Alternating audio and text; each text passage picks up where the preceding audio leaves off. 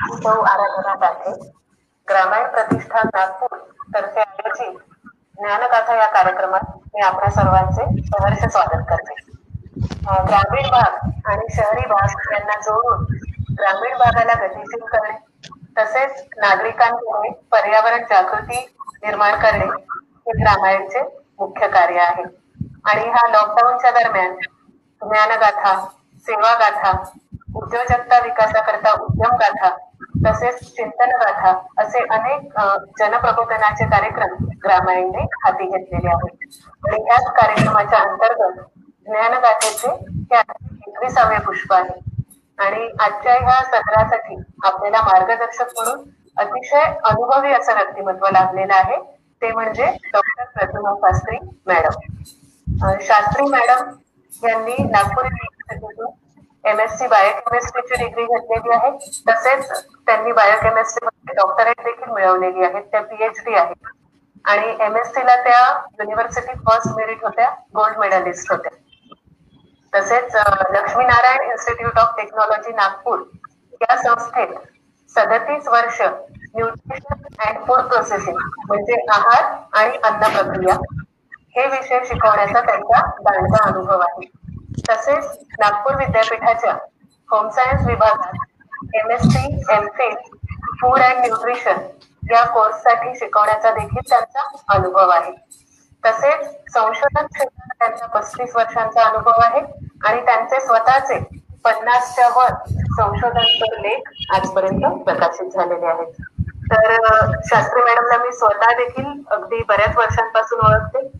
शैक्षणिक क्षेत्रात जसं शास्त्री मॅडमचं योगदान आहे तसंच सामाजिक कार्यात देखील रिटायरमेंट नंतर केला आहे. आणि अगदी यंग एजपासून पारंपरिक आहारातील पोषक पदार्थांचे संवर्धन हा मॅडमचा जिव्हाळ्याचा विषय आहे. थिंक ग्लोबल इट लोकल हे स्लोगन सार्थ करत त्या सकस आहाराबद्दल सर्व स्तरातील लोकांना मार्गदर्शन करत असतात. दोन हजार आठ अपंग महिला बाल विकास संस्थेच्या आशाभूत आरोग्य पोषण केंद्राच्या माध्यमातून विद्यार्थी शिक्षक पालक आणि गृहिणी यांच्यासाठी पोषक आहाराविषयी जागृतीचे कार्यक्रम त्या घेत असतात.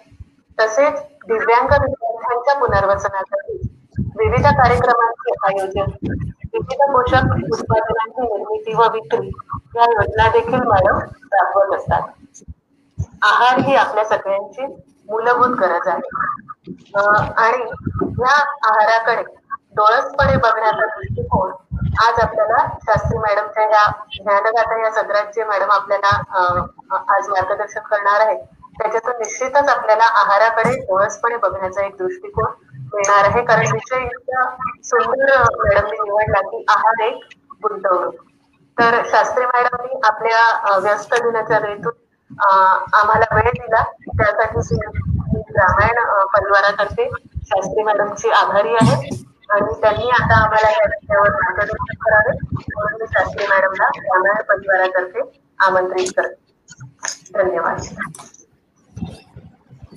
धन्यवाद आराधना ताई आज डॉक्टर प्रतिमा शास्त्री यांची मुलाखत घेण्यासाठी म्हणून आपल्यासोबत आहे.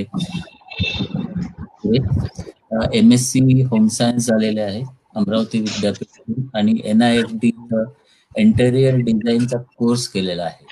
अपंग महिला विकास संस्थेच्या कार्यकारिणी सदस्य आहेत. गेली अकरा वर्ष सर्व जातीय वधूवरांसाठी पुण्याच्या अनुरूप विवाह संस्थेचे केंद्र काम करत आहे. मी सुप्रिया त्यांना पुढील सूत्र हाती घेण्याची विनंती करतो. धन्यवाद प्रशांत सर. मी सुप्रिया केकतपुरे अपंग महिला बालविकास आशादीप संस्था तर्फे आपले सर्वांचे हार्दिक स्वागत करते. सोळा ऑक्टोबर जागतिक आहार दिन होता आणि आज जागतिक शाकाहार दिन. तर या सर्वांना या दिवशीच्या मी भरपूर शुभेच्छा देते तुम्हाला. आणि आमच्या अध्यक्ष प्रतिमाताई शास्त्री यांचे स्वागत करते आणि आपण सर्वांचे हार्दिक स्वागत करते. मी या सांगू इच्छिते तुम्हाला की शरीर आणि मन स्वस्थ तर जगता येईल जीवन मस्त. शरीर आणि मन स्वस्थ तर जगता येईल जीवन मस्त. सात्विक आहाराने करा शरीर सुदृढ आणि तंदुरुस्त. उत्तम आरोग्याचा हाच आहे वरद हस्त उत्तम आरोग्याचा हाच आहे वरदहस्त. आणि एक जर करायची असेल शरीराची गुंतवणूक जपवणूक तर आवश्यक आहे पौष्टिक आहारमध्ये गुंतवणूक. त्यामुळे चेहऱ्यावर येईल चमक आणि चुणूक. आणि आता मी प्रतिमाताईंना त्यालाच अनुषंगाने प्रश्न विचारणार आहे. की आर्थिक गुंतवणुकीबद्दल आपण जागरूक असतो पण आहारातील गुंतवणूक म्हणजे काय? तर प्रतिमाताई याचं उत्तर तुम्हीच देऊ शकाल की हो, हो. आहारातील गुंतवणूक म्हणजे नेमकं काय? नक्कीच. माझा स्क्रीन नीट शेअर नाही होत आहे पण. आपण का नाही होत मला कळत नाही. स्क्रीन शेअर स्क्रीन तिथे खाली ऑप्शन आहे ना स्क्रीन शेअर शेअर स्क्रीन हो. शेअर स्क्रीन आहे. आता. आलेलं आहे. आणि आता मला हा ओके. आता दिसतोय? हो. Okay okay. धन्यवाद. सर्वप्रथम ग्रामायण परिवाराचा धन्यवाद की त्यांनी त्या सगळ्या लोकांशी संपर्क करायचा आणि या महत्त्वाच्या आणि जिव्हाळ्याच्या विषयावर बोलण्याची संधी दिली. म्हणून खूप खूप धन्यवाद. आणि आराधनांनी खूप छान परिचय करून दिला तिथेही धन्यवाद. आणि आज मला सुप्रिया मी जो प्रश्न विचारलाय सुप्रिया आज आपल्या बरोबर आणि ती आपल्या सगळ्यांच्या मनातले प्रश्न विचारणार आहे. तर मला तिने जो पहिला प्रश्न विचारलाय की डायट ॲज अन इन्व्हेस्टमेंट तर डायट अँड इन्व्हेस्टमेंट हे आपण ह्याचा अर्थ काय आहे? तर इन्व्हेस्टमेंट म्हणजे काय? आपण आधी बघूया की इन्व्हेस्टमेंट म्हणजे काय?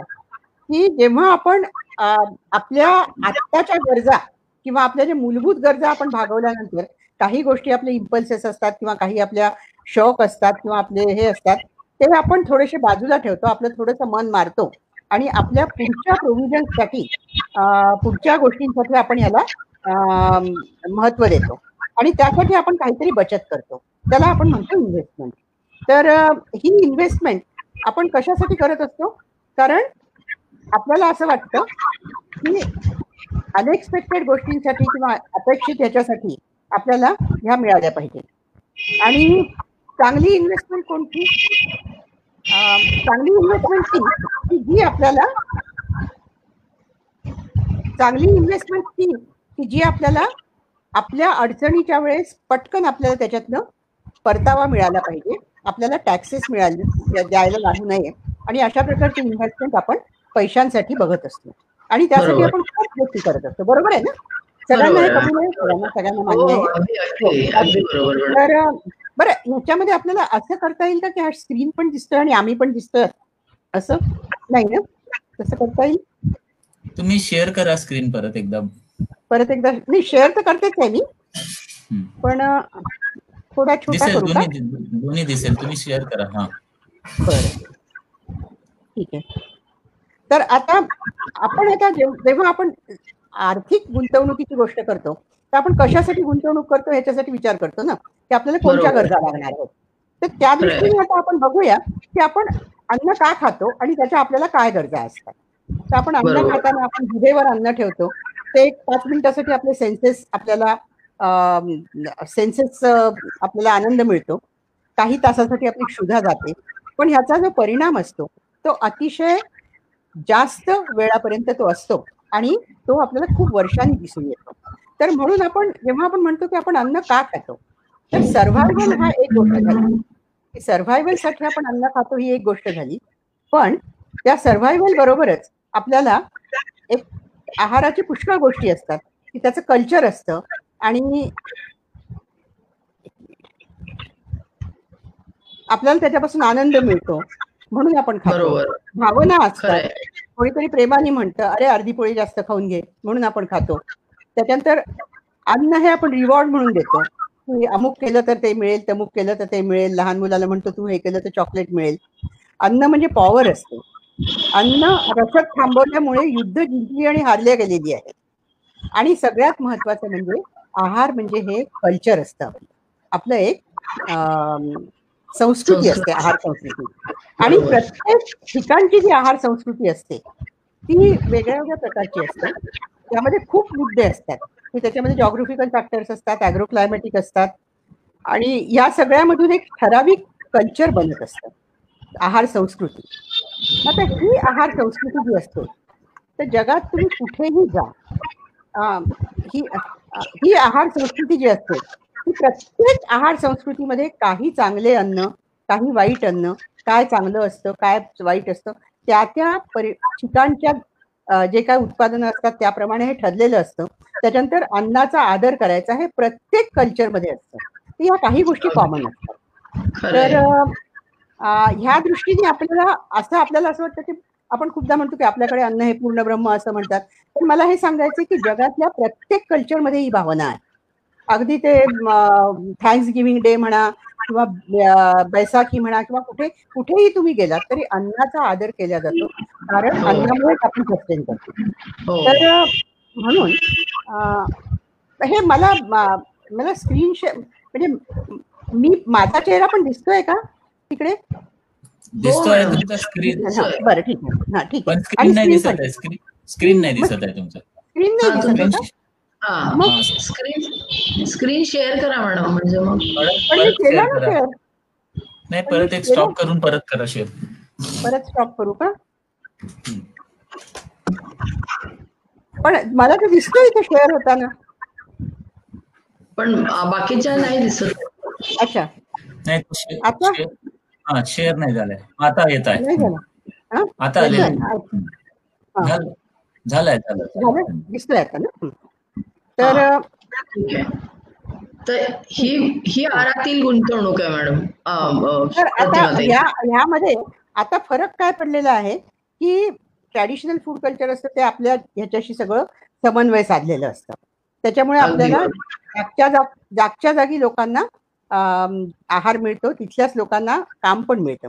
पण आता काय झालं की ग्लोबल फूड कल्चर झाल्यामुळे आणि आपल्याला सगळीकडे सगळं मिळतं. ट्रान्सपोर्टच्या म्हणजे वाहतुकीची साधनं वाढली आहेत.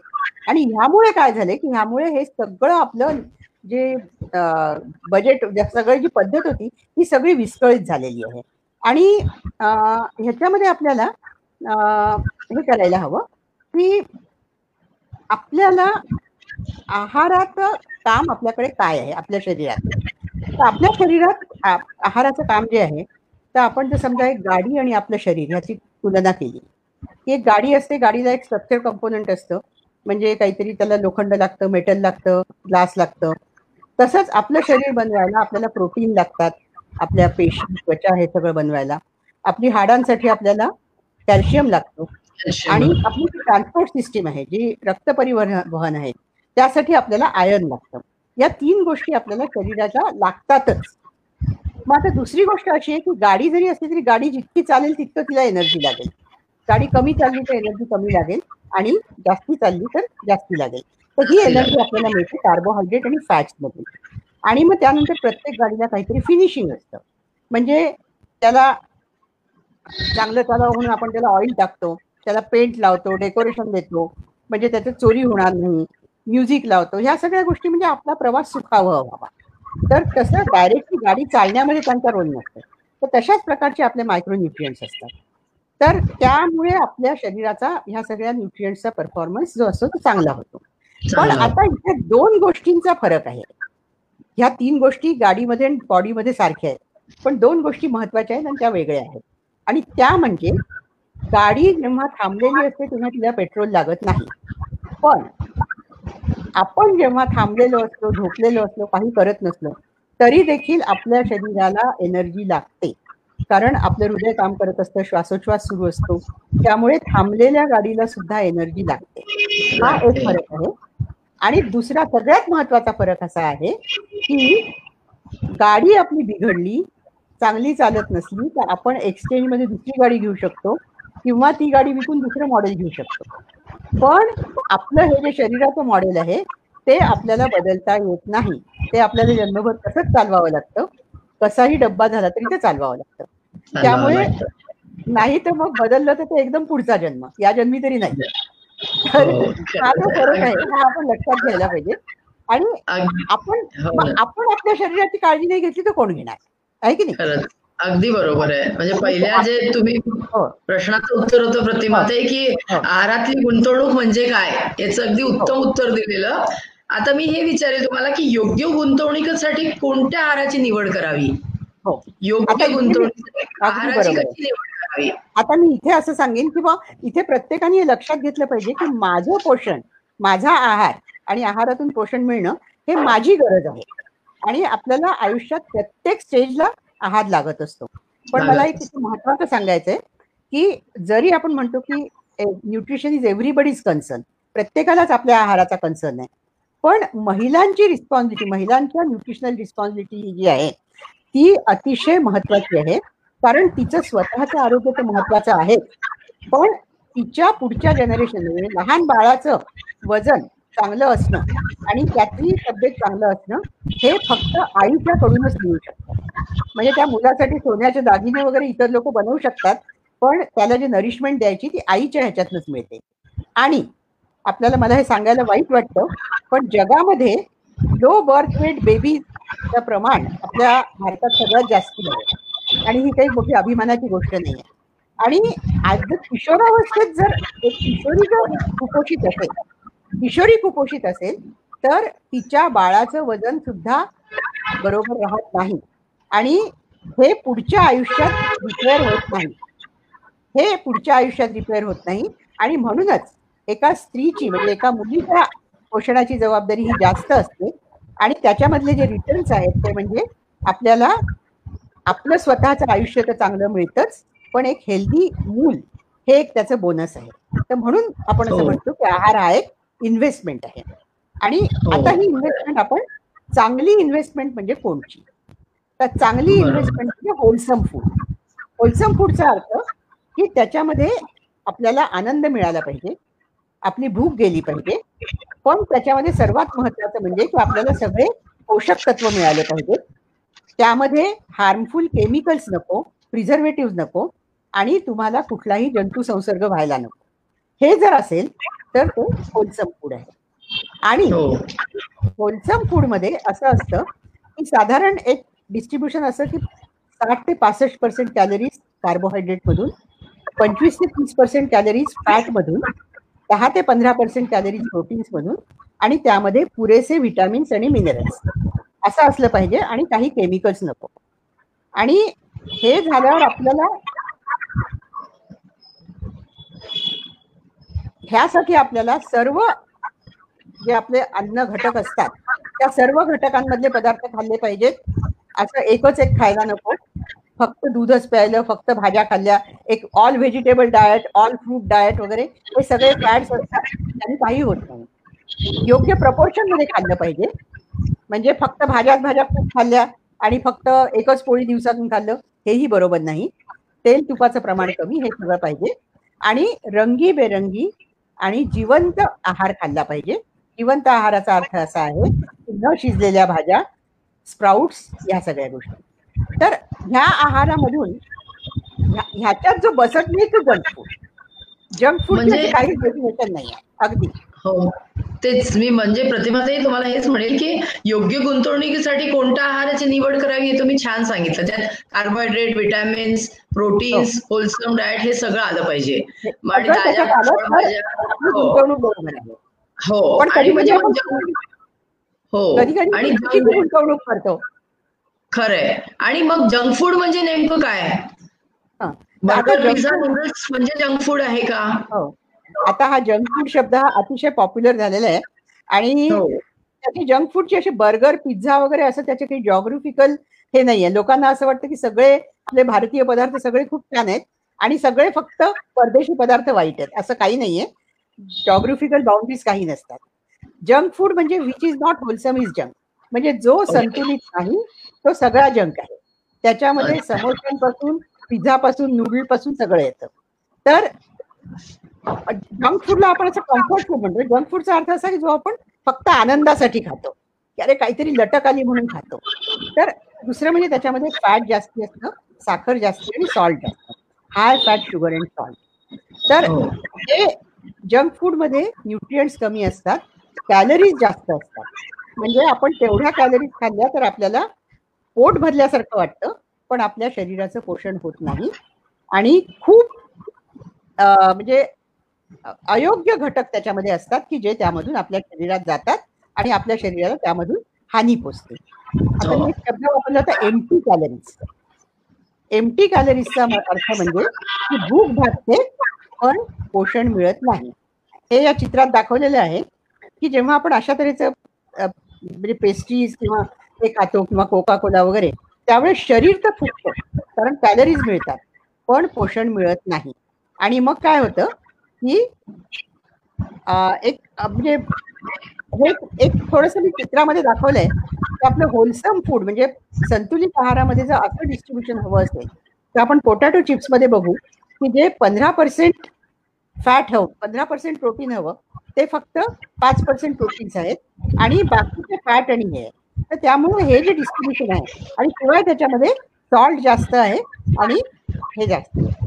ह्यानी असं होतं की हिडन हंग आहे. त्याला आपण म्हणतो हिडन हंग आहे. इथे तुम्ही पाहताय दोन चित्र आहेत. डावीकडचा मुलगा तर आपल्याला दिसतोय की तो उपाशी आहे आणि कुपोषित आहे. कारण त्याच्या मागचं बॅकग्राऊंडच दिसतंय. पण उजवीकडचा मुलगा कुपोषित आहे. हे तुम्हाला पटेल का? नाही पटणार. कारण तो चांगला दिसतोय जाडाजुडा दिसतोय आणि तो सगळं खातोय हो. म्हणजे ह्याचा अर्थ तो पोषक हेल्दी तो उत्तम हेल्दी आहे. पण तो हो. हेल्दी नाही. कारण तो काय खातोय ते पहा. रिफाईंड फ्लोअर रिफाईंड शुगर या सगळ्या गोष्टींमुळे कुपोषण होतं. दुसरं. महत्वाचं म्हणजे ऑस्टिओपोरोसिस ऑस्टिओपोरोसिस म्हणजे हा आपल्या हाडांचा आहे. आता हाडं जी आपली तयार होत असतात ती वयाच्या म्हणजे जन्मापासून जन्माच्या आधीपासून म्हणा तर वयाच्या तिसऱ्या वर्षापर्यंत हाडं ही आपल्या शरीरातली हाडांचे डिपॉझिट जे कॅल्शियम फॉस्फेटचं डिपॉझिट आहे हे सगळ्यात जास्ती पंचवीस ते तीस वर्षाच्या वयापर्यंत आणि त्यानंतर मात्र त्या वयामध्ये जे कॅल्शियम असतं ते शरीर धरून ठेवतं. पुढच्या वयामध्ये कॅल्शियम लॉस होण्याची टेंडन्सी जास्त असते आणि मेनोपॉज नंतर ती आणखी वाढते. तर त्यामुळे आपल्याला हे तीस वर्षापर्यंत आपण जेवढी साठवणूक करू जेवढी आपली पुंजी असेल ती आपल्याला पुढे पुरणार आहे. आणि म्हणून जे आपल्याला जर चाळीशी नंतर कंबर दुखणं पाय दुखणं हे नको असेल तर त्याच्यासाठी आपण तर मागे जाऊ शकत नाही. पण आपल्या घरातल्या मुलीबाळींना आपल्या घरातल्या लेकी सुनांना आपल्याला सांगायला हवं की त्यांनी योग्य कॅल्शियम घेतलं पाहिजे. आणि तिसरा. खूप कॉमन आहे तो अॅनिमिया अॅनिमिया देखील आपल्या देशात खूप कॉमन आहे. आणि अॅनिमिया सुद्धा अगदी लहानपणापासून विशेषतः किशोरावस्थेपासून त्याचा कंट्रोल केला तर तो पुढच्या आयुष्यात मदत करतो. म्हणून ही सगळी जी गुंतवणूक आहे म्हणजे वर्ल्ड हेल्थ ऑर्गनायझेशन म्हणतो की हे जे सगळं नॉन कम्युनिकेबल डिसीजेस आहे डायबिटीस हायपरटेन्शन कार्डिओव्हास्क्युलर डिसीजेस हे सगळे बदललेला आहार आणि बदललेल्या लाईफस्टाईलमुळे लठ्ठपणा आणि त्या लठ्ठपणामुळे हे. तर ह्या सगळ्या जी गुंतवणूक जसं आपण मुलीच्या लग्नासाठी दागिन्यांची गुंतवणूक करतो पैशाची गुंतवणूक करतो. तसंच लग्नानंतर मातृत्वाची जबाबदारी तिला पेलायची आहे. त्यासाठी तिच्या शरीरामध्ये देखील तिच्या आरोग्यामध्ये गुंतवणूक तितक्याच कटाक्षाने केली पाहिजे. तेव्हा आपण त्याला म्हणतो की योग्य गुंतवणूक आहे. बरोबर. अगदी बरोबर मॅडम. म्हणजे जंक फूड म्हणजे काय? जे होलसम नाही ते जंक फूड. बरोबर? हे होलसम नाही ते जंक फूड त्याच्यामध्ये. समोसे येतात कचोरी येते हो. हो. केक्स येतात. हो त्यानंतर बरोबर. तुमच्या म्हणजे मैद्यापासून मैद्यापासून बनवलेले बाकीचे पदार्थ सुद्धा येतात. पण म्हणजे- बरोबर. हो. म्हणजे जंक फूड शक्यतो नाही खाल्लेलं बरं मॅडम. म्हणजे असे लोक मोह फार होतो की आपण जंक फूड खावं पण ते आपल्या शरीराला अजिबात आवश्यक नाहीये. हो पण ते खाण्याचा मोह. होतो. म्हणून ते खावं. पण बेतात खावं. कारण खाऊ नये असं मी म्हणणार नाही कारण अन्नापासून हो. आपल्याला आनंद पण मिळालाच पाहिजे. पाहिजे कारण त्याच्यामुळे आपल्याला हो. आनंद मिळालाच पाहिजे त्यामुळे आपण फक्त किती खावं आणि कसं खावं आणि ते कसं ओळखावं तर आपण हे. बघूया की हो जंक फूड कसं ओळखायचं तर हा ओळखण्यासाठी आपल्याला. लेबल वाचलं पाहिजे आपल्याला. लेबल वाचायची सवय लावली पाहिजे आता शासनाने प्रत्येक पॅक फूड वरती त्यांनी लेबल वरती ह्या गोष्टी दिल्या पाहिजेत असं म्हणतात ते आपल्यासाठी असेल बरोबर. आपण फक्त. लेबल वाचतो कोणाचा ब्रँड आहे एक्सपायरी डेट पाहतो आणि किंमत पाहतो पण आपण. ह्या सगळ्या निगेटिव्ह गोष्टी पाहायला हम्म. जर एखाद्या दहा प्रश्न आहेत हे या दहा प्रश्नांमध्ये कॅलरीज पाचशे पेक्षा जास्ती आहेत प्रोटीन सहा ग्रामपेक्षा कमी आहे शंभर ग्राममध्ये फॅट. पेक्षा जास्ती आहे साखर आहे ऍडेड शुगर फायबर कमी आहे आणि सोडियम दोनशे मिलीग्रामपेक्षा जास्त आहे आणि त्याचबरोबर त्यामध्ये जर ingredients मध्ये प्रिझर्वेटिव्ह ट्रान्सफॅट रिफाईन फ्लोअर्स हे आहे. तर असे दहा प्रश्न आहेत.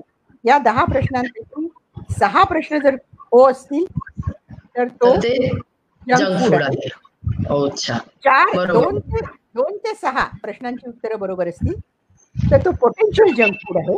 आपण जर रेड सिग्नलचा कन्सेप्ट घेतला आणि. त्याच्या दोन पेक्षा कमी जर प्रश्नांची उत्तरं हो असतील तर मग तो. ग्रीन सिग्नल आहे.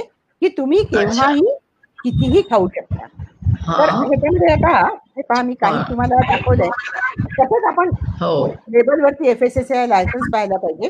हिरवा डॉट म्हणजे व्हेजिटेरियन लाल डॉट म्हणजे नॉन व्हेजिटेरियन आता मी काही. लेबल याच्यामध्ये पहा हो. मी जे आता म्हटलं शंभर ग्राममध्ये किती? पण आता हे जसं कॉर्नफ्लेक्स आहे त्याच्यामध्ये त्यांनी म्हटले. पर थर्टी ग्रॅम्स म्हणजे त्यांची पद्धत आहे की ते शंभर ग्रामचं सर्विंगचं देत नाही तीस ग्रामचं देतात. आणि ह्याच्याच बरोबर दुसरं एखादं ब्रेकफास्ट सिरियल असेल त्याच्यामध्ये शंभर ग्रामचं असेल. तर हे आपण पाहिलं पाहिजे. हे जे न्यूट्रियन कंटेंट आहे ते एका सर्विंगसाठी आहे का की शंभर ग्रामचं आहे? तेव्हाच आपण कंपेअर करू शकतो. आता आपण कॉन्फ्लेक्स पाहिलं nutrients सगळे खूप आपल्या आपण आता जे तीन चार प्रश्न पाहिले त्याप्रमाणे दहा हो. प्रश्न पाहिले त्याप्रमाणे हे खूप चांगलं आहे. फक्त याची. आपण किंमत पाहिली तर पंचेचाळीस रुपयाचं शंभर ग्राम असतं. म्हणजे साडेचारशे रुपये किलो असतं. तर ह्याचा आपण पुढे. विचार करूया. आता हो. जसं राजगिरा म्हणजे हो. आपल्याला किमतीचाही विचार केला पाहिजे ना. आता ही राजगिरा हो, आहे. यामध्ये. कॅल्शियम आणि फॅट या दोन गोष्टी कॅलरीज आणि फॅट थोडं जास्ती आहे पण बाकीच्या सगळ्या गोष्टी फ्लेवरेबल आहेत. म्हणजे ह्याला आपल्याला हे चांगलं फूड आहे. कारण दोनच फूड आहे. तसंच राजगिरा त्यानंतर आपण केक पाहिली. तर केकमध्ये ह्या ज्या लाल लिहिलेल्या गोष्टी आहेत या हार्मफुल आहेत. तीन प्रश्नांची उत्तरं बरोबर आहेत. बाकीच्या प्रश्नांची उत्तरं म्हणजे हे आपल्याला कधी कधी खाता येईल. पण ह्या केकवर जर आपण आयसिंग टाकलं बोटभर. तर आयसिंग टाकल्यावर मात्र ही केक एकदम junk food बनून जाते. म्हणजे जंक फूड कसं ओळखायचं हे मॅडम तुम्ही अगदी छान रीत्या सांगून राहिले आता ह्याच्यामध्ये हो. खट्टा मिठामध्ये एक दोन तीन चार चार गोष्टी आहेत हो. ज्या रेट दाखवल्या आहेत तर चार म्हणजे हे आपण. कधी कधी खाऊ शकतो म्हणजे खूपही जंक नाहीये. सोया याच्यामध्ये आता हायड्रोजिनेटेड व्हेजिटेबल कंटेंट्स वाचतो आपण कंटेंट्स वाचताना. हायड्रोजिनेटेड व्हेजिटेबल ऑइल आहे सोडियम पहा.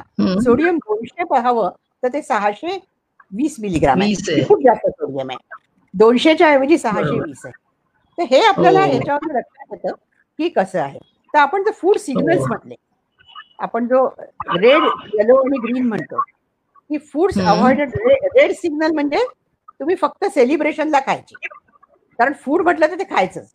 म्हणजे फूड खायचं नाही असं तर म्हणूच शकत नाही. जर आपण खाल्लंच नाही तर फूड कसं? आहे ना? ना ना बरोबर avoided on regular basis foods to be watched for portion size म्हणजे काही गोष्टी येलो सिग्नल जो आहे की आपण. किती खायचं आणि किती वेळा खायचं.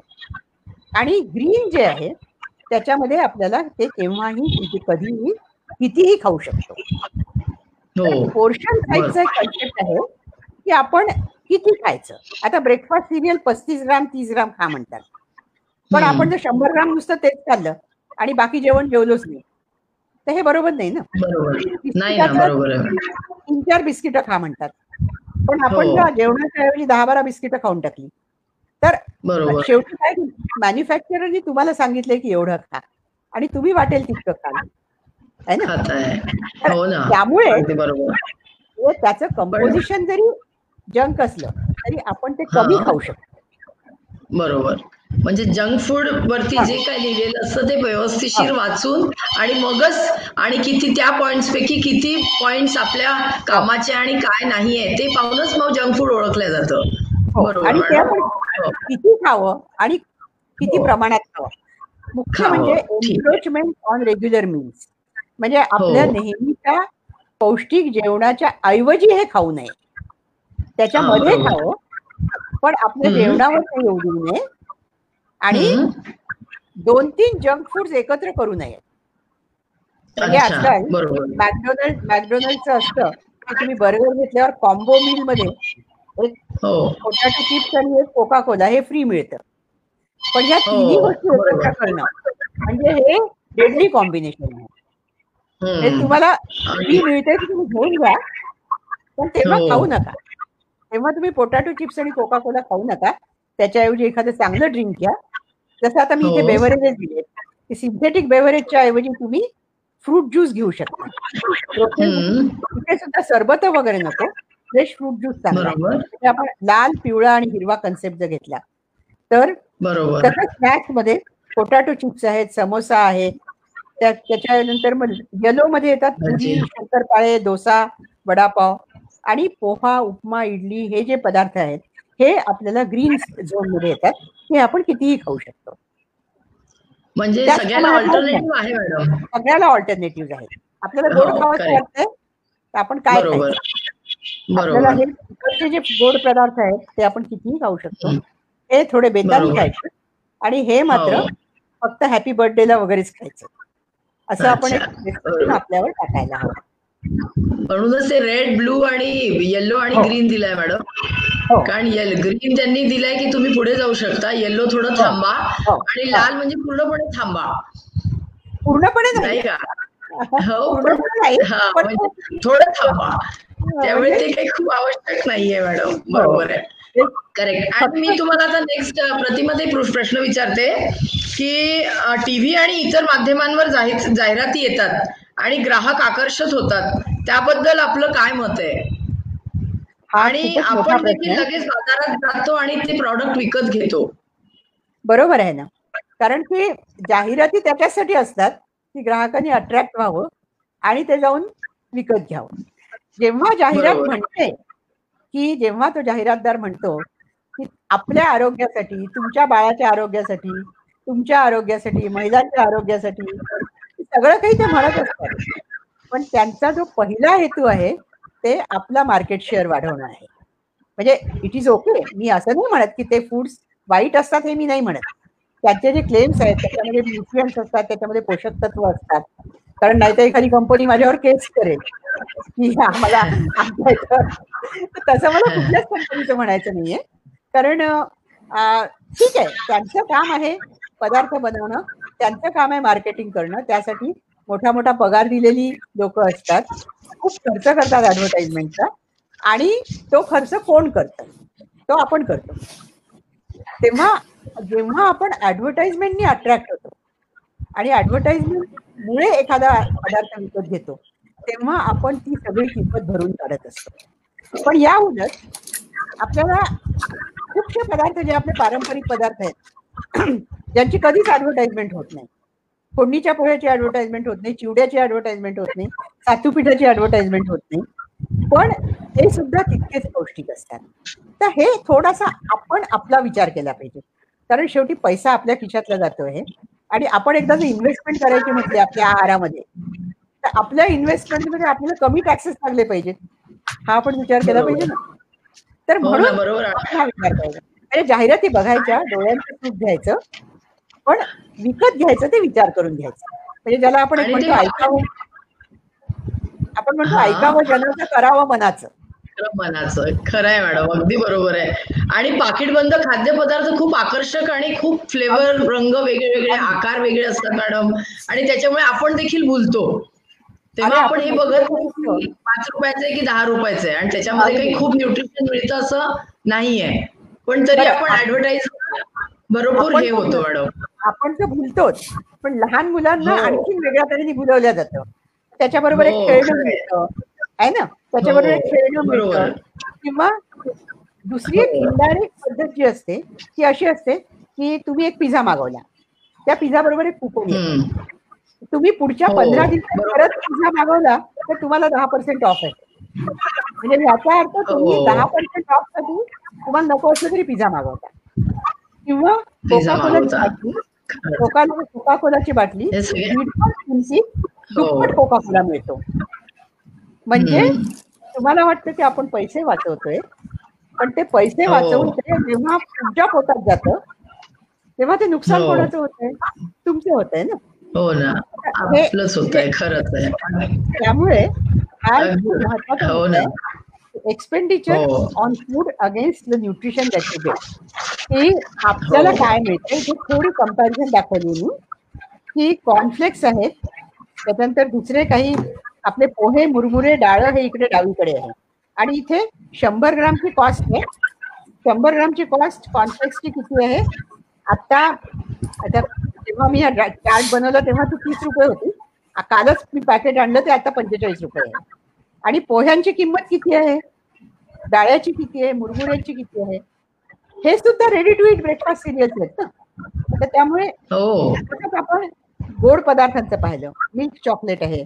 बेसन लाडू आहे ग्राउंडनट चिक्की आहे. तर ह्या सगळ्या पदार्थांची जर आपण किंमत पाहिली तर आपल्याला लक्षात येईल की आपण किती जास्त खर्च करतो आणि त्यापासून आपल्याला काय मिळतं.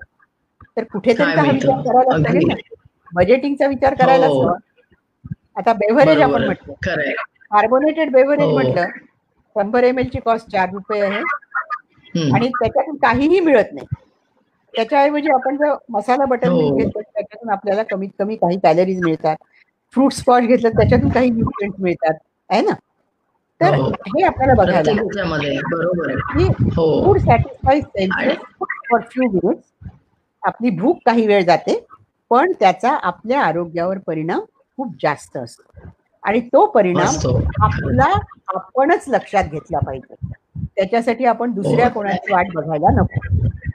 तर त्यामुळे. बरोबर जाहिरातीवर आपल्याला खूप इन्फ्लुएन्स व्हायला नको पाहिजे जाहिरातीवर इन्फ्लुएन्स हो. द्यायला नको थिंक ग्लोबल हो. ईट लोकल आपण हा. लोकल फूड खाल्लं तर ते आपल्याला हो. आरोग्यालाही चांगलं आहे आणि आपल्या इकॉनॉमीला पण चांगलं. आहे तर म्हणून आपल्याला. हाच मेसेज द्यायचा लोकांना की आपल्याला जो हो. आहार आपण घेतो शेवटी आपण आपल्या. हाताने आहार घेतो आणि आपल्या तोंडात घालतो.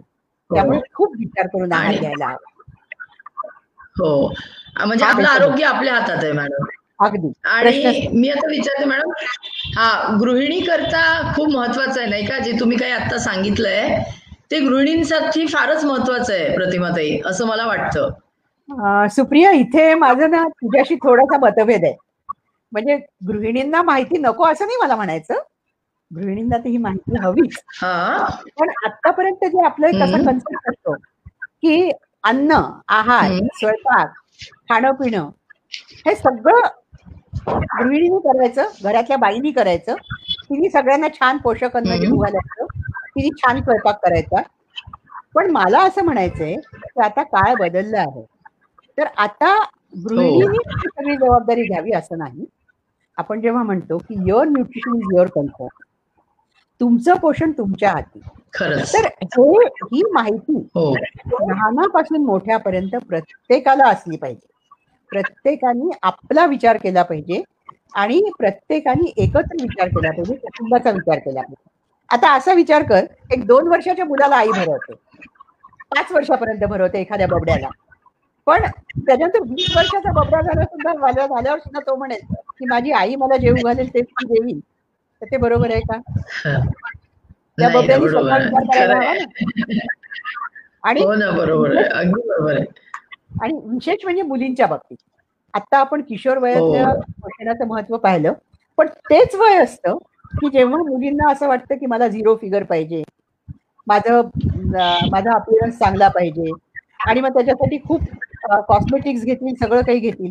पण त्याच्यामध्ये आहारामध्ये आपल्याला रोज फळं खाल्ली पाहिजेत किंवा आपण आहार व्यवस्थित घेतला पाहिजे. आपल्याला रोड व्हायचंय तर आपण एक्झरसाईज केली पाहिजे. हे लक्षात घेत रोड व्हायचंय म्हणून जेवण कमी करा. जेवण कमी केलं की न्यूट्रिएंट कमी होतात.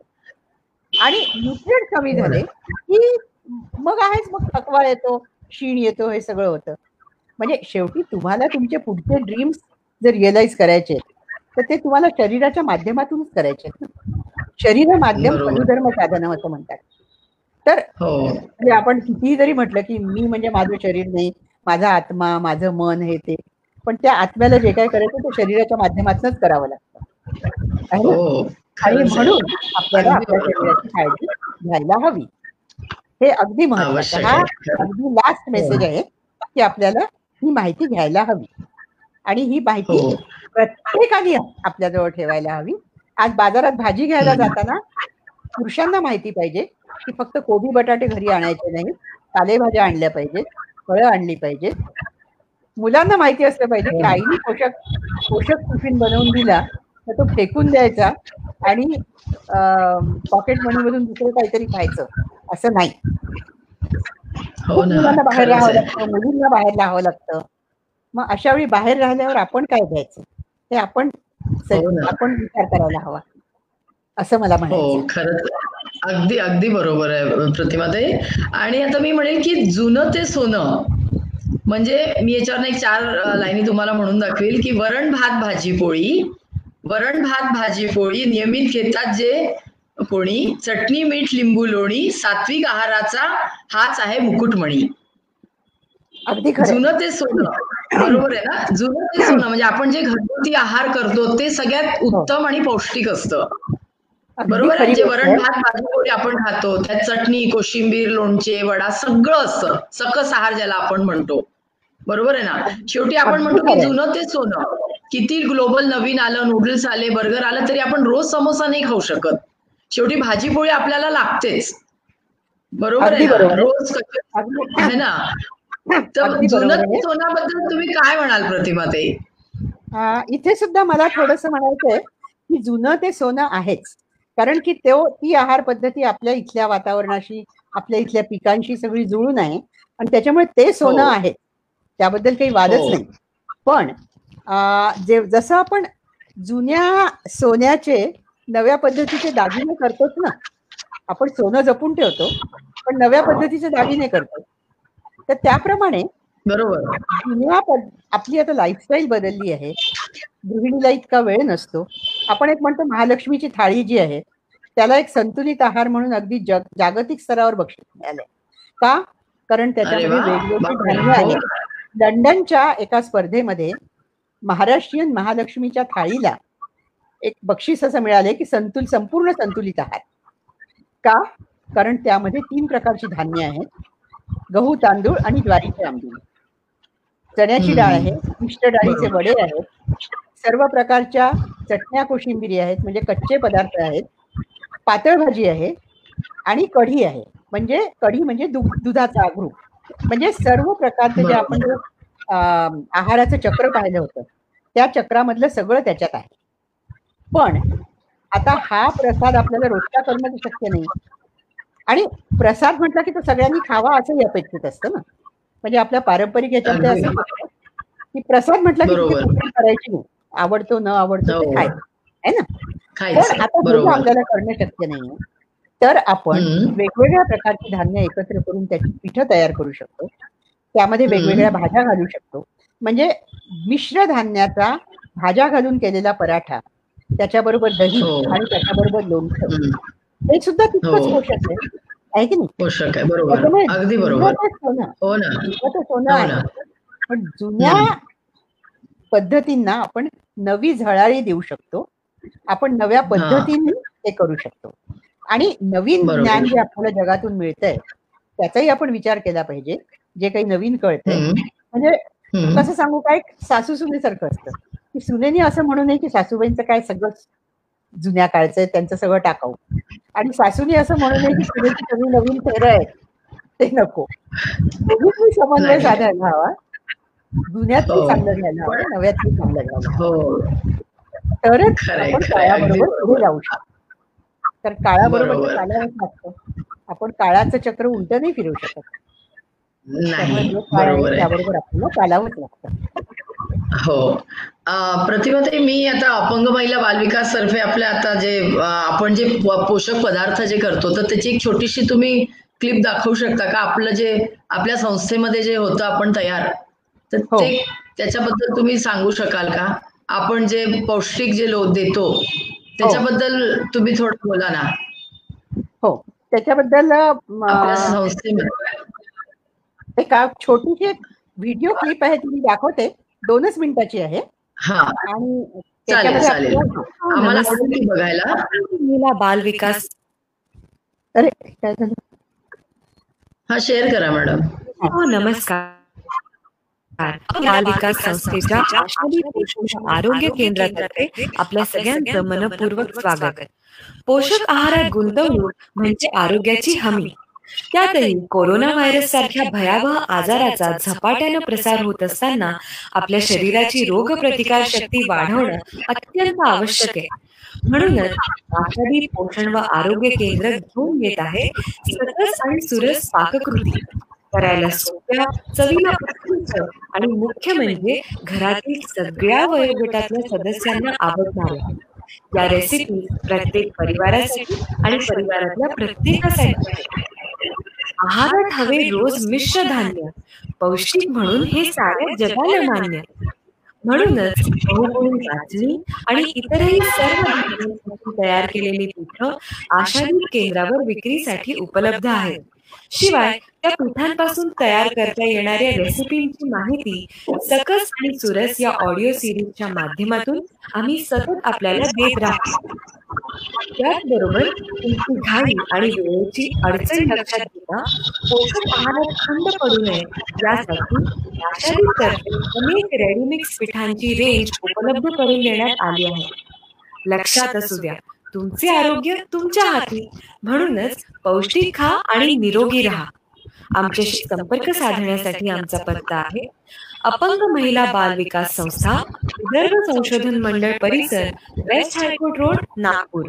संपर्क क्रमांक नऊ आठ दोन तीन तीन सहा दोन एक सहा एक किंवा नऊ चार दोन एक दोन एक दोन चार चार आठ. प्रस्तुती आषाढी पोषण व आरोग्य केंद्र अपंग महिला बाल विकास संस्था संकल्पना प्रतिमा शास्त्री अनघा नासेरी निवेदन आसावरी देशपांडे. रसिक नमस्कार. ही होते आमचे अपंग धन्यवाद प्रतिमाताई यांनी आपल्या संस्थेने आपल्याला पूर्ण माहिती दिलेली आहे की वेगवेगळे प्रकारचे पोषक आहार कसे वड्या लाडू आणि किती काय आवश्यक आहे आपल्या शरीराला ते देखील या क्लिपमध्ये सगळ्या गृहिणींना आणि ज्या ज्या बघत असतील त्यांना कळलंच असेल. आणि आमची संस्था कुठे आहे हे देखील त्यांनी सांगितलेले दूरध्वनी क्रमांक पण दिलेले आहेत. आणि मी आता सांगू इच्छिते की आहार सात्विक आहाराने करा शरीर सुदृढ आणि तंदुरुस्त. उत्तम आरोग्याची हाच आहे आपला वरदहस्त. तर मी प्रतिमादाई प्रतिमाताई तुम्हाला आता आपल्या आशादीपबद्दल आपण सांगितलेलं आहे. आणि यामध्ये तुम्ही सगळेच पॉइंट्स आपले इन्क्लूड झालेले आहेत की गुंतवणूक कशी करायची योग्य गुंतवणुकीसाठी कोणत्या आहाराची निवड करावी जंक फूड म्हणजे नेमके नक्की काय आणि जंक फूड कसं ओळखावं? टीव्ही आणि इतर माध्यमांवर जाहिराती येतात आणि ग्राहक आकर्षित होतात. त्याबद्दल देखील तुम्ही खूप छान समजावून सांगितलं. आणि यापेक्षाही गृहिणीच नाही देखील किशोर अवस्थामध्ये देखील मुलींनी काय करावं कसं खावं हे देखील तुम्ही खूप छान समजावून सांगितलं. आणि शेवटी म्हणजे जुनं ते सोनं. म्हणजे आपण जुन्याला पण घेऊन चालतो आणि नवीन पण घेऊन चालतोय. आणि नेमकी नक्की काय खावं हे तुम्ही अगदी सविस्तर व्यवस्थित समजून सांगितलं. तेव्हा मला असं वाटतं की जर तुमचे काही असतील त्याच्यामध्ये तर मी बाकीच्या जणांना रिक्वेस्ट करते की तुमचे काही प्रश्न असतील तर ते तुम्ही विचारू शकता. अगदी अवश्य मला वाटतं एक प्रश्न आलेला आहे. हा. म्हणजे- माझे आपले प्रश्न उत्तर झालेले आहेत आणि हो, आपल्या आशादीपची आले. पण आपण सांगितलंय. हो. तर जे बघत असतील कार्यक्रम तर मी त्यांना विनंती करते की प्रतिमाताईंना तुम्हाला काही प्रश्न विचारायचे असतील तर तुम्ही विचारू शकता. एक ह्याच्यामध्ये आलंय की साठी नंतर सॅलड कमी खावे. हे खरं आहे का? हो. आता. कसं आहे की साठी नंतर सॅलड म्हणजे सॅलड्स मधून आपल्याला फायबर भरपूर मिळतो आणि मायक्रोन्युट्रियंट्स मिळत असतात. ही गोष्ट खरी आहे आणि. त्यामुळे आपण हे खायला पाहिजे म्हणजे उलट असं म्हणतात की साठी नंतर आपलं पोळी आणि भात खाणं कमी करावं पण ह्या गोष्टी खाव्या. पण तरी सुद्धा त्यामध्ये अडचण एक असते किंवा सॅलड्स मधून पुष्कळदा फायबरचं प्रमाण जास्त होऊन जातं. आणि जर फायबरचं प्रमाण खूप जास्त झालं तर मग पोटाला भूक लागत नाही. फायबरचं एक एक काम असं असतं की फायबरमुळे आपल्याला पोट भरल्यासारखं वाटतं. तर थोडासा बॅलन्स हा ठेवलाच पाहिजे. म्हणजे आपण जे आधीपासून खात आलेलो आहे ते साठी नंतर आपण त्याच्यामधल्या भात पोळी ह्या गोष्टींचा प्रमाण कमी करायला हवं. पण सॅलड एवढंच खाल्लं तरी हरकत नाही. जास्ती सलाड खावं असं काही नाही. की साठीनंतर आपण बाकी कमी केलं आणि सलाडच खूप खात बसलं. अशा पद्धतीने म्हणजे कुठल्याही कुठल्याही प्रकारे एक बॅलन्स ठेवणं हे महत्वाचं आहे. तर आणि. सलाड खाताना सलाड खाताना महत्वाचं म्हणजे खूप स्वच्छ धुवून आणि खाऊन केलं पाहिजे. ज्या ज्याच्यामुळे त्याच्यावरचे काही आजकाल पेस्टिसाइड्स वगैरे पुष्कळ असतात. त्यामुळे सलाडच्या सगळ्या गोष्टी स्वच्छ धुवून वापरल्या पाहिजेत आणि कापल्यानंतर लगेच खाल्ल्या पाहिजेत. त्या तशाच ठेवायला नको. कारण त्यामुळे ता- ताज्या चिरून खायला हव्या. ताज्या चिरून खायला हो. दुसरा प्रश्न असा. आहे अ, प्रतिमाताई मेंदूच्या विकासाला कोणता आहार आवश्यक आहे? संजय सराफांनी विचारलेलं आहे. हो. मेंदूच्या विकासाला कोणता आहार आवश्यक आहे? मेंदूच्या विकासासाठी आपण म्हटलं तर विकास हा होतो लहानपणी. आणि विकास म्हणजे मेंदूचा विकास हा अगदी बालपणी होतो. आणि असं म्हणतात की दोन वर्षापर्यंत फिफ्टी पर्सेंट विकास झालेला असतो आणि पाच वर्षापर्यंत जवळजवळ ऐंशी पर्सेंट झालेला असतो. तर त्या. विकासाच्या काळामध्ये सर्वच पेडियाट्रिशियन्स सांगतात की त्या विकासाच्या काळामध्ये मुलांना प्रोटीन्स आणि विशेषतः काही विशेष प्रकारची फॅटी ऍसिड तर स्तनपानामध्ये म्हणजे आईच्या दुधामध्ये जी फॅटी ऍसिड्स असतात ती मुलाच्या मेंदूच्या वाढीसाठी फार पोषक असतात. आणि म्हणूनच आपण म्हणतो की आईच्या दुधाला स्तनपानाला पर्याय नाही. तर जितकं जास्त. स्तनपान जर केलं तर त्यामधून जी फॅटी ऍसिड्स मिळतात त्याला म्हणतात शॉर्ट चेन फॅटी ऍसिड्स तर ही शॉर्ट चेन फॅटी ऍसिड्स आणि हे घट आणि अर्थात त्याबरोबर योग्य प्रोटीन आणि इतर व्हिटॅमिन्स हे तर आहेच महत्वाचं. पण विशेष म्हणजे मेंदूच्या विकासासाठी काही फॅटी ऍसिड्सचा रोल असतो. पण मेंदूचा विकास जरी लहानपणी झालेला असला तरी पुढे देखील आपल्या मेंदूचं काम व्यवस्थित चालण्यासाठी आपल्याला ही फॅटी ऍसिड ज्याला इसेन्शियल फॅटी ऍसिड्स म्हणतात किंवा पॉली अनसॅच्युरेटेड फॅटी ऍसिड म्हणतात तर त्यांचा खूप चांगला रोल असतो. आणि ही पॉली अनसॅच्युरेट फॅटी ऍसिड नट्समध्ये असतात. म्हणजे अक्रोड आहे बदाम आहे काजू आहे ह्यामधून असतात. किंवा काही विशिष्ट प्रकारच्या तेलांमध्ये जसं जवसाचं तेल आहे ह्यामध्ये अनसॅच्युरेट फॅटी ऍसिड्स असतात. तर ह्या प्रकारचे ज्याच्यामध्ये अनसॅच्युरेटेड फॅटी ऍसिड्स आहेत की तो आहार हा मेंदूला म्हणजे मेंदूच्या योग्य कार्यासाठी चांगला असतो. आवश्यक आहे. बरोबर. हो. त्याच्यामुळे तो पुढे म्हणजे कितीही वय झालं तरी आपल्याला चांगलं म्हणजे सॅच्युरेटेड फॅट्स नाही पण तेलाचं प्रमाण आपल्या ह्याच्यात आणि थोडंसं तूप हे आपल्या आहारात ठेवलंच पाहिजे. म्हणजे बिलकुलच तेल बंद करून टाकणं बिलकुलच तूप बंद करून टाकणं हे सुद्धा काही बरोबर नाही. बरोबर बरोबर. मला असं संजय सराफांना उत्तर मिळालेलं आहे. आता कंचनताईंचा प्रश्न आहे की फ्रेश फ्रूट कधी खाणं योग्य आहे? ताजं जे फळ आहे ते केव्हा खाणं योग्य आहे? असं मला असं वाटतं की त्याला काही खूप नियम आहे असं नाही. आपण फ्रेश फ्रूट. केव्हाही खाऊ शकतो. पण एक रात्री झोपताना शक्यतो फ्रेश फ्रुट्स खाऊ नये. सकाळी उठल्यावर किंवा आपल्या ब्रेकफास्ट बरोबर. कारण आपण जेव्हा फळं खातो त्या फळांमधून आपल्याला मायक्रोन्युट्रियंट्स मिळतात. आयर्न. असतं. त्याच्यामध्ये आणखी काही विटॅमिन्स असतात. आणि त्यांचा शरीरात योग्य उपयोग होण्यासाठी आपल्याला प्रोटीन्स वगैरे पण लागतात. म्हणजे आपण आहाराच्या थोडस मागे पुढे जेवणानंतर फ्रेश फ्रूट किंवा ब्रेकफास्ट नंतर फ्रेश फ्रूट किंवा जेव्हा आपल्याला एक दुपारच्या वेळेस थोडीशी भूक लागते त्यावेळी सुद्धा फळ खायला हरकत नाही. म्हणजे फळाला मी ते म्हणेन की बरोबर. केव्हाही खायला हरकत नाहीये. पण फक्त अगदी झोपताना खाऊ नये पण त्यामुळे कधी कधी ते ऍसिडिटी झाल्यासारखे होऊ शकते. आणि वेळी फ्रेश फ्रुट्स थोडेसे टाळावे. बरोबर. शक्यतो रात्री न खाता सकाळी खावा. हा. आता पुढचा प्रश्न अनुराधाताईंचा आहे आहारात सलादचे प्रमाण किती असावे? आहारात सॅलडचे प्रमाण किती असावे? प्रमाण किती असावं? म्हणजे आता आपण हे ग्राममध्ये वगैरे मोजून तर सांगणं कठीण आहे पण रोजच्या आहारात चांगला म्हणजे कोशिंबीरच्या कोशिंबीरच्या रूपात म्हणा किंवा कच्ची कापलेली फळं म्हणा किंवा ह्या म्हणजे. साधारण एक वाटीभर तरी सलाड हे खाल्ल्या हम्म. गेलं एक वाटीभर. सलाड त्या सलाडमध्ये वेगवेगळ्या प्रकार आणि ह्या सलाडमध्ये जितक्या विविध रंगाच्या भाज्या आपण घेऊ म्हणजे काकडी पांढरी आहे त्याच्यामध्ये आपण कच्ची पानकोबी घेऊ शकतो गाजर आहे बीटरूट आहे त्यानंतर हिरवी पातीचा कांदा आहे इवन कच्ची. मेथी कच्चे. कच्ची मेथी किंवा कच्चा. पालक सुद्धा स्वच्छ धुवून तर हो असं म्हणतात की जितकं तुम्ही वेगळं रंगीबेरंगी घ्या किंवा इव्हन सलाड मध्येच थोडेसे स्प्राउट्स टाकू शकतो आपण मोड आलेली बरोबर. कडधान्य म्हणजे मोड आलेली कडधान्य आणि त्याच्याबरोबर हो. सलाड हे म्हणजे. खूप चांगलं कॉम्बिनेशन आहे तर हो, म्हणजे साधारण वाटीभर सलाड तरी असलं पाहिजे आपल्या दोन्ही. वेळच्या जेवणात घेऊन काही सकाळी काही संध्याकाळी असं धरून पण वाटीभर म्हणजे. कच्च्या भाजीपाल्या कच्च हे हे वाटीभर असलं. पाहिजे. आणि आता हिवाळ्यामध्ये कच्ची मेथी आणि प- पातीचा कांदा हो. पण येतोय मॅडम. हो, हो, त्यामुळे हो. त्याचे तिखट मीठ आणि थोडं कच्चं तेल टाकून ते सॅलड म्हणून खूप चांगलं आहे. गोळोडा म्हणतात त्याला. हो. हो. बरोबर खरे हो, हो. पुढचा प्रश्न आहे की मिलेटचा आग्रह किती प्रमाणात असावा? सध्या मिलेट्सबद्दल खूप जास्ती चाललेलं आहे मिलेट मुवमेंट आणि मिलेट्सचा मुख्य महत्वाची गोष्ट काय आहे? की आपले गहू तांदूळ मका आणि बार्ली. हो. यांना मुख्य धान्य म्हणतात.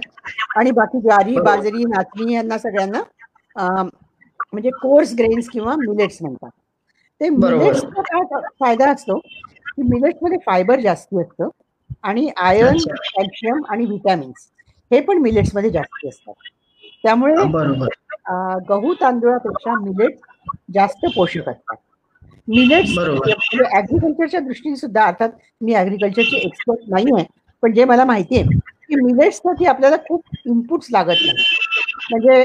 खूप खत लागतं खूप चांगली जमीन लागते खूप माती लागते असं नाहीये. आणि त्यामुळे हे मिलेट्स जे येतात ते आपल्याला कुठेही म्हणजे जमीन चांगली नसली तरी सुद्धा ते करतात. कोदो खुटकी वगैरे आता आदिवासी लोक खातातच ना. तर बरोबर. जास्तीत जास्त मिलेट्स आपण खाल्ले आपल्या आहारात तर ते चांगलेच आहे. पण आता किती प्रमाणात असावा हे पुन्हा हा. थोडस आहे की आपण रोजच भाकरी खातो म्हटलं तर आपल्यालाही कंटाळा येतो. रोजच हो. सॉरी मी तुला तुम्हाला इंटरप्ट करते. याला मल्टीग्रेन आपली जी ब्रेड असते ती चालेल का? मल्टीग्रेन ब्रेड असते. मल्टीग्रेनचा आपण आग्रह धरला की हे मिलेट्स आपण. नुसते न वापरता मल्टीग्रेनच्या ह्याच्यात वापरले इतर धान्यांच्या बरोबर मल्टीग्रेनचं जर कॉम्बिनेशन केलं आणि त्याचा मग. पराठा आहे किंवा त्याची हो. भाकरी आहे किंवा त्याची आपण उपमा करू शकतो मल्टीग्रेन्सचा की ज्याच्यामध्ये. आपल्याला मिलेट्समध्ये फायबर जास्ती असतं ज्यांना. पचनाचा रोग आहे की ज्याला इरिटेबल बाउल वगैरे म्हणतात त्यांना मात्र मिलेट्स. चालत नाही कारण मिलेट्समध्ये खूप जास्त. फायबर असतं पण इन जनरल. मिलेट्स आपण जास्ती खायला खायला हवेत पण आता गंमत अशी हा. झाली आहे की आपण मिलेट्स चा खूप प्रसार चाललेला आहे आणि आता मिलेट्सचीच किंमत. वाढलेली ज्वारी साठ रुपये किलो मिळते आणि गहू तीस रुपये किलो हो मिळते. गहू गहू स्वस्त झाले मॅडम आणि हो. ज्वारी अगदी बरोबर आहे एक एक. गंमत तुम्हाला सांगते बंगलोरला एक मिलेट रेस्टॉरंट म्हणून काढलेलं आहे. त्यांच्याकडे मिलेटचे सगळे पदार्थ मिळतात. हो. तसं मला मला माझी अशी एक माझा एक आयडिया आहे की एक मल्टीग्रेन कॅफे काढला पाहिजे. आपल्या नागपुरात हो. कोणीतरी. की त्या मल्टीग्रेन कोणी इंटरप्रेन्युअर तयार असेल तर आपण त्यांना कन्सल्टेशन देऊया. cafe. चालेल. त्या कॅफेमध्ये सगळे मल्टीग्रेन मिळतील. सगळ्या वस्तू हो खरंय खरंय अगदी करूया आपण. मल्टीग्रेन ब्रेकफास्ट मल्टीग्रेन स्नॅक्स असा काहीतरी एक कॅफे हो. काढला पाहिजे कोणीतरी. हो खरंय तर सगळ्यांनाच ते मिळेल. हो बरोबर. त्याच्या अर्थात आपण इडली वगैरे खातो ते मल्टीग्रेनच आहे नाही का? हो नाही तर काय खरंय हो. आणि त्याच्यामध्ये फर्मेंटेड असल्यामुळे ते पण चांगलं आहे हो. पौष्टिक आहे ते पण. हो. त्याच्यामुळे बरोबर. फर्मेंटेड असल्यामुळे आणखीन चांगलं. हो. म्हणजे मल्टीग्रेन हो. फर्मेंटेशन आपण साधी आंबील करतो. महालक्ष्मीला. हो. तर ती आंबील हो. करताना आंबील सुद्धा आपण मल्टीग्रेनची आंबील केली. तर ती आणखीन छान हो. ह्या आपल्याला छान अगदी. फोडणी वगैरे टाकून छान लागते मॅडम त्याला. म्हणजे गोडलिंब हिरव्या मिरच्यांची फोडणी दिली ना त्याला तर अजून छान लागतं त्याला. म्हणजे काही वेगळं मिलेट घ्यायची गरज नाहीये. ज्वारी म्हणा गहू म्हणा सोजी म्हणा सगळे एकत्र केले तरी नाचणी झाली. हे सगळं आपण एकत्र करून केलं तरी त्याची चव खूप छान लागते. नाचणी आणि सोयाबीन ही दोन धान्य हा. जी आहेत त्याचा खरं आपण खूप वापर करायला हवा. नाचणीमध्ये. कॅल्शियम भरपूर असतं आणि सोयाबीन मध्ये प्रोटीन्स तर असतातच. हो. सोयाबीन मधलं फॅट सुद्धा चांगलं असतं. सोयाबीन मधलं. फॅट सोयाबीन मध्ये. अनसॅच्युरेटेड फॅट्स असतात त्यामुळे सोया. ऑइल हे सुद्धा खूप चांगलं हो. असतं. त्यामुळे सोयाबीनचा वापर सुद्धा घ्यायला पाहिजे. बरोबर. एक प्रश्न आलाय हेमालीताईंचा की. How far baked vegetable is good for children की it- व्हेजिटेबल लहान मुलांकरता कितपत चांगलं असतं? त्याच्यात व्हेजिटेबल्स तर असतातच म्हणजे बेक्ड व्हेजिटेबल या डिशबद्दल म्हणताय का तुम्ही? हो how far baked vegetable is good for children आपण एक मिनिट. आपण बेक्ड व्हेजिटेबल विथ चीज असं बनवतो साधारण आणि हो.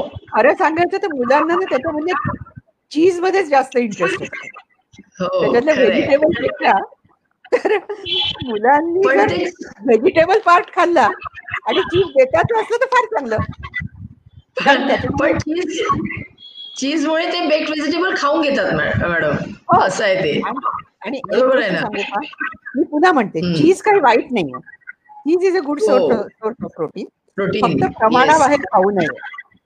हो. कारण युरोपियन कंट्रीजमध्ये जेवढं चीज खातात तिथलं. हवामान असं आहे. की इतकी थंडी आहे की तेवढ्या कॅलरीज चालतात. पण. तेवढेच चीज आपण तर ते आपल्या शरीरात हो. हो थोडासा म्हणजे विचार करावा लागतो. हो. हा खूप चांगला पुढचा- प्रश्न आहे. चांगला आहे हो. पुढचा प्रश्न मंजुताईंचा आहे सोयाबीन डायरेक्ट गव्हात टाकावं का? हा खूप महत्त्वाचा प्रश्न आहे. कारण मी आत्ताच हो. म्हटलं की सोयाबीन हे खूप चांगलं धान्य आहे आणि त्याचा आपण हो. वापर करायला हवा. पण सोयाबीन सोयाबीन मध्ये खूप प्रोटीन असतं. पण सोयाबीन मध्येच एक प्रोटीनचं पचन कमी करणारा घटक सुद्धा असतो. आणि. त्याच्यामुळे आपल्या शरीराला हानी होऊ शकते अपचन होऊ शकतं. आणि. म्हणून सोयाबीन खूप लोक डायरेक्ट टाकतात ते बरोबर नाही. खूप लोक भाजून टाकतात ते पण बरोबर नाही. सोयाबीन काय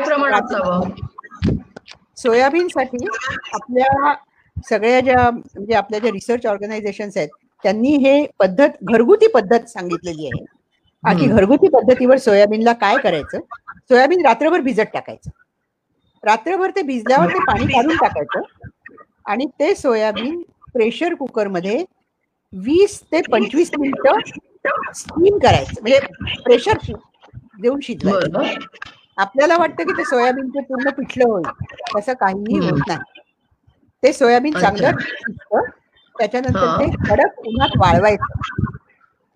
आणि- ओके. असं वाळवलेलं सोयाबीन चार चार महिने राहतं. उन्हाळ्यात तुम्ही वाळवून ठेवलं तर पावसाळ्यावर तुम्हाला पुरेल. आणि. हे प्रोसेस सोयाबीन आपण म्हणतो हे आपल्याला गव्हात टाकायला हवं. तर हो. त्याच्यातले जे त्याच्यात एक ट्रिप्सिन इनिबिटर म्हणून असतो. तो ट्रिप्सिन. इनिबिटर त्याच्यातला नष्ट होण्यासाठी नुसतं भाजून ते नष्ट होत नाही. त्यामुळे सोयाबीन डायरेक्ट. टाकूच नाही.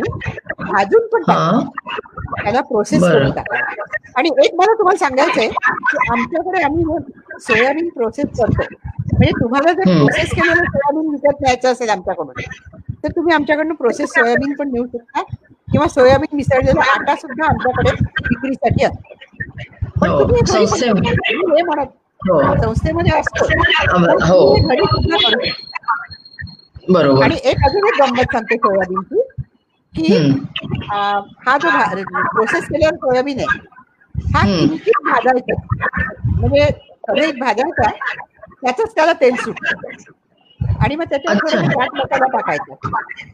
हो. सोया नटी छान लागतात म्हणून म्हणजे अगदी जिममध्ये जाणाऱ्या मुलांना वगैरे सुद्धा खाता येतं ते. पण डायरेक्ट खाऊ शकतो म्हणजे आपण ते. हो. प्रोसेस केल्यानंतर खाऊ शकतो. अच्छा बरोबर. प्रोसेस केलं की आपण खाऊ शकतो. हम्म. त्याला बरोबर आपण नुसतं भाजायचं की असे फुटाणे फुटतात तसं फुटतं ते. हो. हा. ब- आणि बरोबर तुम्ही चिवड्यात आणि- टाकून त्याच्यामुळे नुसते खाऊ शकता. अच्छा बरोबर आहे. पण एक प्रश्न होता मॅडम की जसं कणिक आहे तर एक किलो गव्हामध्ये सोयाबीन डायरेक्ट जे तुम्ही म्हणता तसं टाकायचंच नाही जे तुम्ही प्रोसेस सांगितली तशा प्रमाणे टाकायचं बरोबर? हो. तर एका किलोला एका किलो मध्ये म्हणजे नऊ एका किलो गव्हामध्ये? नऊ भाग गहू आणि एक भाग सोयाबीन असं टाकायचं. अच्छा नऊ भाग गहू आणि एक भाग सोयाबीन. असं टाकायचं. बरोबर. आता पुढचा प्रश्न? अजून अजून एक आहे. डायबिटीस वगैरे असेल. डायबिटीसमध्ये वगैरे विशेषतः हाय प्रोटीन सांगितलं असेल तर मग. पाच किलो गव्हामध्ये एक किलो सोयाबीन टाकून सुद्धा घेता येतं. त्याने पण नुकसान होत नाही. म्हणजे जेव्हा डायबेटीससाठी हाय प्रोटीन जेव्हा म्हणतात लो कार्बोहायड्रेट हाय प्रोटीन तेव्हा आपण पाच किलो मध्ये म्हणजे चार किलो गहू आणि एक किलो सोयाबीन वापरावं. अच्छा चालतं म्हणजे. हो हे चांगलं असतं. डायबिटीस वाल्यांसाठी चांगलं आहे मॅडम ते. हो ठीक आहे. पुढचा प्रश्न आहे की तरुण मंडळी मात्र रात्री फक्त एकच अन्न खाण्याकडे कल आहे. हे बरोबर आहे का? ते तर बरोबर नाहीच आहे कारण की एकच अन्न खाल्लं तर तुमचं असं एक सुरी हे होतं. आणि हो. म्हणजे एक ऍक्च्युली हे जे आपण सगळे पाच पाच गोष्टी म्हणतो त्या एकत्र एकमेकांना मदत करत असतात म्हणजे एका हो. धान्यामधली गोष्ट दुसऱ्याला मदत करते भाजीपालाचे आयर्न न्यूक्लियसचे तर एकच अन्न म्हणजे एकच पदार्थ खायचा असेल तर त्या पदार्थामध्ये खूप वेगळे वेगळे घटक टाकावेत म्हणजे एकच सोजी. शिजवावी पण ती मल्टीग्रेन सोजी घ्यावी आणि त्याच्यामध्ये भाज्या टाकाव्यात त्याच्यामध्ये मटर टाकावे गाजर टाकावं सगळं टाकावं आणि मग एकच भांड शिजवावं. म्हणजे शिजवायचा कंटाळा येत असेल तर. त्याच्यामुळे पदार्थ एक खाणं पण त्याच्यामध्ये घटक भरपूर असणं हे महत्वाचं आहे. हो. म्हणजे शक्यतोवर दोन्ही वेळेस खाल्लेलं जास्ती बरं आहे. आणि दोन्ही वेळेस आपल्याला सगळं चारी ठाव जेवण जे म्हणतो ते तुम्ही करा वेगळं वेगळं किंवा ते हो. सगळं एकाच ह्याच्यात करा. खिचडी करा त्या खिचडीमध्ये भाज्या टाका खिचडी एकाच डाळीची न करता दोन तीन डाळीची खिचडी करा. तांदूळाबरोबर दोन तीन डाळी घ्या. आणि त्यामध्येच हो. भाजी पण टाका. हे म्हणजे दोन्ही वेळेस दोन्ही दोन्ही वेळेस आहार घेणं आवश्यक आहे. दोन आहार हे महत्त्वाचे आहेत. मग हो. आधे मध्ये खातो तो स्नॅक फूड तो हो. स्नॅक फूड पण चांगला असावा. पण अगदी अधून मधून दहा पंधरा दिवसांनी एखादं जंक फूडही खायला हरकत नाही. असं नाही. बरोबर आहे. अगदी. हो. आणखीन कोणाचे काही प्रश्न असतील प्रतिमाताईंना तर तुम्ही विचारू शकता. आहाराशी संबंधित. आतापर्यंत प्रतिमाताईंनी कार्बोहायड्रेट्सचं महत्त्व प्रोटीन्सचं महत्त्व विटॅमिन्स काय आहे जंक फूड काय आहे याबद्दल त्यांनी अगदी व्यवस्थिशीर आपल्याला माहिती दिलेली आहे. आणि यामध्ये या ग्रुपमध्ये जे ज्यांनी जॉईन केलेलं आहे तुमचे काहीही प्रश्न असतील तर तुम्ही निसंकोचपणे विचारू शकता प्रतिमाताईंना. आणि तुम्हाला व्यवस्थित त्याचं उत्तर मिळेल. हो विचारू शकतात आमचे आशादीप अपंग महिला बाल विकास संस्था सिव्हिल लाईन्सला आहे. त्याचे दूरदर्शन क्रमांक तुम्हाला नंबर्स पण आम्ही कळवलेले आहेत. आणि तिथे तुम्ही आल्यानंतर तुम्हाला जे आहेत आमचे भरपूर आम्ही पौष्टिक पिठं किंवा लाडू चकल्या सगळं आम्ही करतो. आणि प्रतिमाताई तेही त्याच्यामध्ये खास तेही तुम्हाला बघायला मिळेल आहे. आणि त्याच्यामध्ये खास न्यूट्रिएंट्स कुठले वापरल्या जातात त्याचे पूर्णपणे पर्सेंटेज प्रतिमाताई व्यवस्थिशीर लिहून ते तुम्हाला पण दिसतील की त्याच्यामध्ये पूर्णपणे पोषक आहार तुम्हाला मिळेल. तर एक दुसरा प्रश्न आलाय श्रीकांत सरांनी विचारलाय की ऑलिव्ह ऑइल रोज वापरले तर चालेल का? मी ह्याच्याबद्दल जरूर हा. बरं. मला एक फक्त इथे थोडस सांगायचंय की म्हणजे श्रीकांत सरांच्या प्रश्नाचं तर उत्तर देतेच मी पण हे जे हो. आपण म्हणतो हे मुलांच्या मला फक्त एक म्हणायचंय की there is no end to imagination की तुम्ही. काय काय करू शकता म्हणजे नूडल्स वाईट असतात असं नाही पण जेव्हा आपण मॅगीचे नूडल्स खातो त्याच्यामध्ये जे मोनोसोडियम ग्लुटामेट असतं त्यांच्या मसाल्यात ते वाईट आहे. त्यामुळे तुम्ही नूडल्स विकत आणा तिथे आपल्या घरी भाज्या टाका आणि घरी सोया सॉस थोडंसं टाका. तसंच पिझ्झा आहे पिझ्झा तुम्हाला करायचा असेल तुम्ही जास्त भाज्या टाका आणि हे करा. म्हणजे कुठलंच अन्न वाईट नाहीये ते आपण त्याला चांगल्या अन्नात. कन्वर्ट करू शकतो. आणि आता आपण अरे वा. श्रीकांत सरांच्या हो. प्रश्नावर येऊ. ऑलिव्ह ऑइल वापरले तर चालेल का? तर ऑलिव्ह ऑइलचा प्रश्न कसा आहे आपण जी तेल वापरतो ते दोन. तीन प्रकारच्या ह्याच्यासाठी वापरतो. म्हणजे आपल्या. घरामध्ये आपण एक तर तळण्यासाठी वापरतो किंवा फोडणीसाठी वापरतो किंवा मग ज्याला आपण सलाड ऑइल म्हणतात. म्हणजे फ्राईंग ऑइल आणि कुकिंग ऑइल आणि सलाड ऑइल अशा तीन प्रकारचे तेल असतात. तर ऑलिव्ह ऑइल हे सलाड ऑइल म्हणून म्हटलं जातं कारण ऑलिव्ह ऑइलला आपण ऑलिव्ह ऑइलमध्ये आपण फोडणी करू शकत नाही. ऑलिव्ह ऑइलमध्ये आपण तळू तर शकतच नाही. आणि ऑलिव्ह ऑइल चांगलं असतं पण असं त्याचा खूप खूपही असा बोजवारा करायची गरज नाही म्हणजे ऑलिव्ह ऑइल म्हणजे अगदी खूप अगदी रोज ऑलिव्ह ऑइल खाल्लंच पाहिजे. असं काही महत्वाचं नाही. कारण olive ऑइलमध्ये low molecular weight fatty acids आहेत जे साधारण बटर आणि तुपामध्ये पण असतात. म्हणजे ऑलिव्ह ऑइल आणि. ऑलिव्ह ऑइल आहे म्हणून वाटेल तितकं ऑइल खाल्लं तर चालेल असं पण नाही आणि शेवटी. पुन्हा ऑलिव्ह ऑइलची किंमत. म्हणजे आपलं शेंगदाण्याचं तेलही तेवढंच पौष्टिक आहे जवसाचं तेल पण तेवढंच आवश्यक आहे आणि तिळाचं तेल पण तेवढंच आवश्यक आहे म्हणजे आपण? चटणीवर जेव्हा आपण लसणाच्या चटणीवर शेंगदाण्याचं तेल टाकून खातो तेल. किंवा तिळाचं तेल टाकून खातो ती सुद्धा काही वाईट ते- हो. ते सुद्धा काही वाईट नाही आपल्याला मेयोनेज सलाड करायचं असेल तर ऑलिव्ह ऑइल जरूर वापरावं कारण ते त्याच्या बरोबर हो. जातं पण इट गोज विथ ऑलिव्ह ऑइलमध्ये. मेयोनेज बनवणं हे इट गोज विथ बरोबर. म्हणून हो. आपण ऑलिव्ह ऑइल वापरावं. वापरतो बरोबर आहे. म्हणजे जे आपण? खातो आहे त्याच्यामध्ये ते वापरावं. हरकत काहीच नाही पण ऑलिव्ह ऑइल खूप महाग आहे. ही गोष्ट बरोबर. हो. आणि बाकी त्याला ऑल्टरनेटिव्ह आहेत ना. हा म्हणजे ऑल्टरनेटिव्ह बाकीचे तेल पण तेवढे छान आहेत. म्हणजे आणि शेंगदाण्याचं तेलच चविष्ट लागतं. कच्च्या घाणीचं तेल. हा. तेल हा. कंचनताईंचा प्रश्न आहे की कच्च्या घाणीचं तेल योग्य आहे का? हो. हा पण एक खूप चांगला प्रश्न आहे. कच्च्या घाणीचं. तेल पोषणाच्या दृष्टीने योग्य आहे. कच्च्या घाणीचं तेल पोषणाच्या दृष्टीने योग्य आहे.